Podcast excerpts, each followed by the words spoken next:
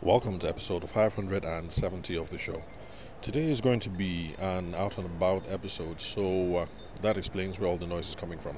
Anyway, so now that we're done with that, let's head straight to business. In the previous episode, I can't remember what we looked at, but I remember that we're still on looking at new methods of lead generation or uh, new new school methods of um, creating customers.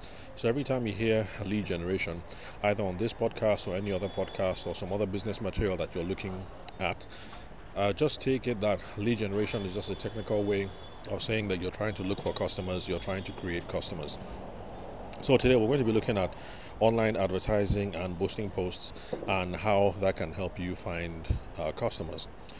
Um, so remember, I'm going to be using the terms finding customers, creating customers, or lead generation. I'm going to be using them interchangeably. Now, what is advertising? Um, okay, so remember that on this podcast, I'm using working definitions, not technically correct definitions. So, for the purpose of this podcast, advertising is just paying people, that's another party, for you're paying them for access to attention or access to an audience that they have already acquired. So, traditionally, um, TV stations, let's say NTA, that's back in the 1980s, for instance, when we only had the national um, TV stations available. Okay, I think for Lagos State in the 80s and 90s, they had the um, state uh, broadcasting corporations. So there were, uh, I think Lagos State had two channels, but in Abuja in the 80s, there was just one channel. There was just um, NTA, and that was it. So back in the day, if you wanted access to an audience that NTA has already cultivated. Let's say you had a uh, sports shop in uh, in the central part of Abuja and you wanted to advertise because NTA used to have a sporting show that they would run after the uh, children's belt. The children's belt used to be 4 4 p.m. to 5 or maybe 6 p.m. Uh, back in the day and after that they would run straight to sports. And um, for my siblings and I that was a cue to get out of the house. Because of course we would like to be there to watch Voltron and uh, Super Ted and all that cool stuff. But then after that they would start playing um, uh, NTA sports. And then we'd just leave the house for the adults you know to watch all that boring sports stuff. So if you had a um, shop in Garki and you wanted to send people to um, your shop to buy uh, sporting equipment or whatever, that would be the uh, prime time to advertise. Now, since NTA was the only TV station at the time and had built a loyal following around um, sports issues, it would make it would have made sense at the time to advertise on NTA for people to come to your store, assuming you could um, afford it, because TV advertising has always been expensive. So now you have a whole lot more options with the advent of um, the internet and social media and all that. So there are much more places that you can advertise at. But essentially, this is what advertising is because you're going to be paying the NTA, or you're going to be paying Facebook, or Google, or Instagram, or BellaNaija, or Nairaland, or um, whoever it is. Um, you're going to be paying them for access to an audience that they have created paying for access to attention that they have created with other people so you can promote your goods and your services. So that's essentially what advertising is. Now, there's all this talk about advertising being ineffective, and um, that is not the case. Advertising can be ineffective or highly effective depending on the level of thought that you put into it, the level of thought and execution. So when it comes to advertising, paid promotions, these sorts of things, whether they work or not depends on level of thought and your execution. So it's going to be effective provided that you target correctly. Because when it comes to paid promotions, you have to make sure that you are targeting the right demographic. So you're looking at the right age, the right sex, uh, the right location, the right occupation, um, etc. So the example that I gave, uh, NTA sports shows, and you want people to buy your sporting um, equipment. Now, if your shop is in Abuja, then you want to make sure that you are advertising on the NTA that only transmits in Abuja, not the NTA that transmits in Lagos or the NTA that transmits in Kwara. Because if you run the advert in Lagos or Kwara, but what you had in mind was to direct traffic to the office in Abuja, then of course your campaign is going to be um, unsuccessful. So that is an example of how making the right um, targeting the right location um, is essential. Now, for other businesses, you also want to be sure that you're targeting the right occupation of people or the right um, sex of people. So, assuming that you sell um, uh, cosmetics, female cosmetics, uh, fashion, beauty, stuff like that, my assumption is that you're going to be targeting uh, men in particular, except if your fashion accessories and stuff like that are targeted towards children then um, your target might be uh, mothers exclusively, because I'm assuming that it's mothers who make the styling decisions for the children. Well, at least in my in my own household, anyway, it's my wife who makes the styling decision. Well, she does check with me on shoes and belts and things like that, um, which I would prefer for uh, my boys. But by and large, she's the one who's calling the shots when it comes to styling, um, styling decisions um, for the kids. So that's an example about where you want to be sure that you are targeting the right um, sex in your advertising. So that is what demographic um, targeting is. So demos is just uh, people, and then graphic, graphos uh, picture. So you want to make sure that you're targeting the right picture of people, more or less. So make sure that you're targeting the right age, the right sex, the right location, the right occupation, and blah blah. Now. Um, with old school advertising, uh, that is uh, advertising on the NTA or advertising on other channels that were available later on in the 90s. Because I think in the 90s, Lagos State now had a clapperboard, um, AIT, Africa Independent Television. Uh, what else? Uh, I think there was STV. I can't remember what the S stands for, but they acquired a bunch of other stations. So back in the day of AIT, Channels TV, uh, clapperboard. Um, yeah, so in that heyday, this is all you had access to demographic information.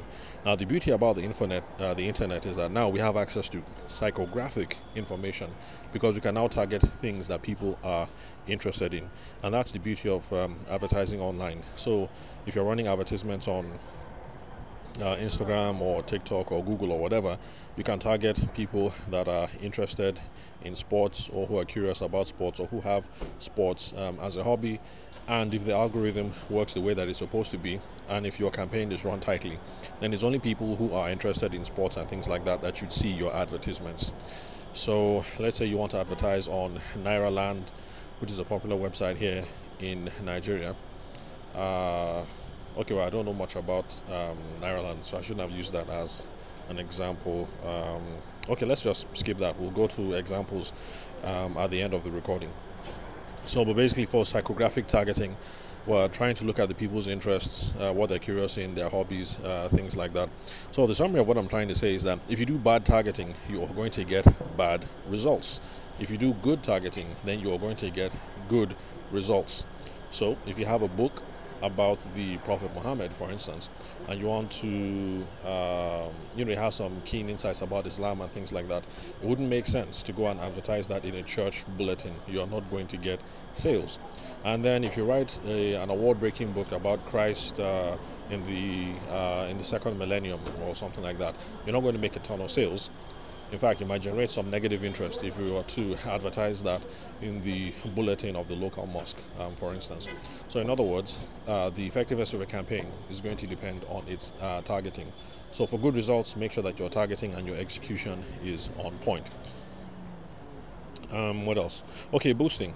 Now, boosting is uh, technically different from advertising because advertising has um, specific messaging ar- um, around it. We're trying to get people to uh, buy from us or promote the brand. We're trying to uh, get a specific action.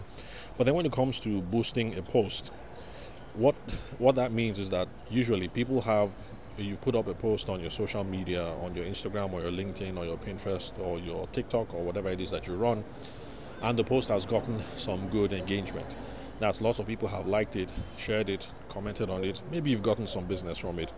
Now, boosting the post is just paying the carrier, paying Instagram, paying Facebook, paying um, who else? Google. Okay, no, no, not Google, because you can't boost the post on Google. Uh, Twitter, yeah, because you put uh, content on Twitter. So paying Twitter so that they boost the post, they make it visible to more people of a similar audience. So that is how boosting is similar to advertising, and that is why, technically speaking, even though advertising and boosting are different, I'm going to lump them together and speak about them in um, one breath.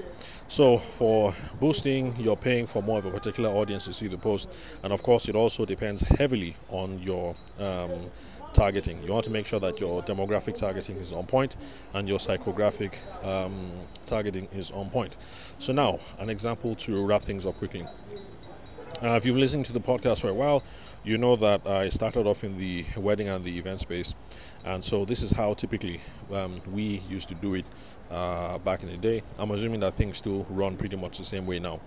So, if you're in the wedding event uh, business, you're a photographer, you're a wedding planner, then um, okay let's see. Instagram. Okay yeah so my generation was mostly instagram. I know that people wedding and event planners uh, wedding ev- um, event professionals are also on tiktok snapchat and all these other mediums but i haven't toyed with those apps in this space so i can't give those examples. So let me stick to the now old school example of um, instagram because i hear that tiktok advertising is all the rage uh, but um, so anyway let me stick to the old school example of instagram so with Instagram, uh, back then, let's say five years ago, um, you'd want to advertise on Instagram or you'd want to boost a post, and you would go into your uh, ad manager. I think it was ad manager, either your ad manager or your account manager. It's something that you can access easily from your profile, either on um, Facebook on the desktop or your profile on Instagram. So either ad manager or Facebook manager or um, something like that. Anyway, was easy to access I can't remember the exact links, and then you'll be able to tweak your parameters, and then you'll be able to say that I am looking for uh, women uh, based in Abuja. Okay, yes, let's use Abuja because in this case I'm based in Abuja. So looking for women aged between 18 to 25, or let's say 18 to 30. Okay, so this for the event space 18. No, 18 is too young. Okay, let's say 22. Let's say women start getting married from 22. So I'm looking for women between the ages of 22 to um, 35 in Abuja. In this, in you could even specify the parts of town. So you set in your ad parameters that you're interested in people who are in uh, Garki, um, Gwarinpa, uh, where else? Um, Central Business District, uh, Wuse, you know, things of that nature. Uh, I'm assuming that if you lived in the middle, if you lived within town, you don't want to capture people on the extreme parts of town like uh, Kubwa, like Gwagwalada, uh, Maraba. Um, so you leave those places out. Also, there's the assumption that people that live on the extreme um, parts of town, in satellite towns, are not, uh, what's the word? Is it upwardly socially mobile?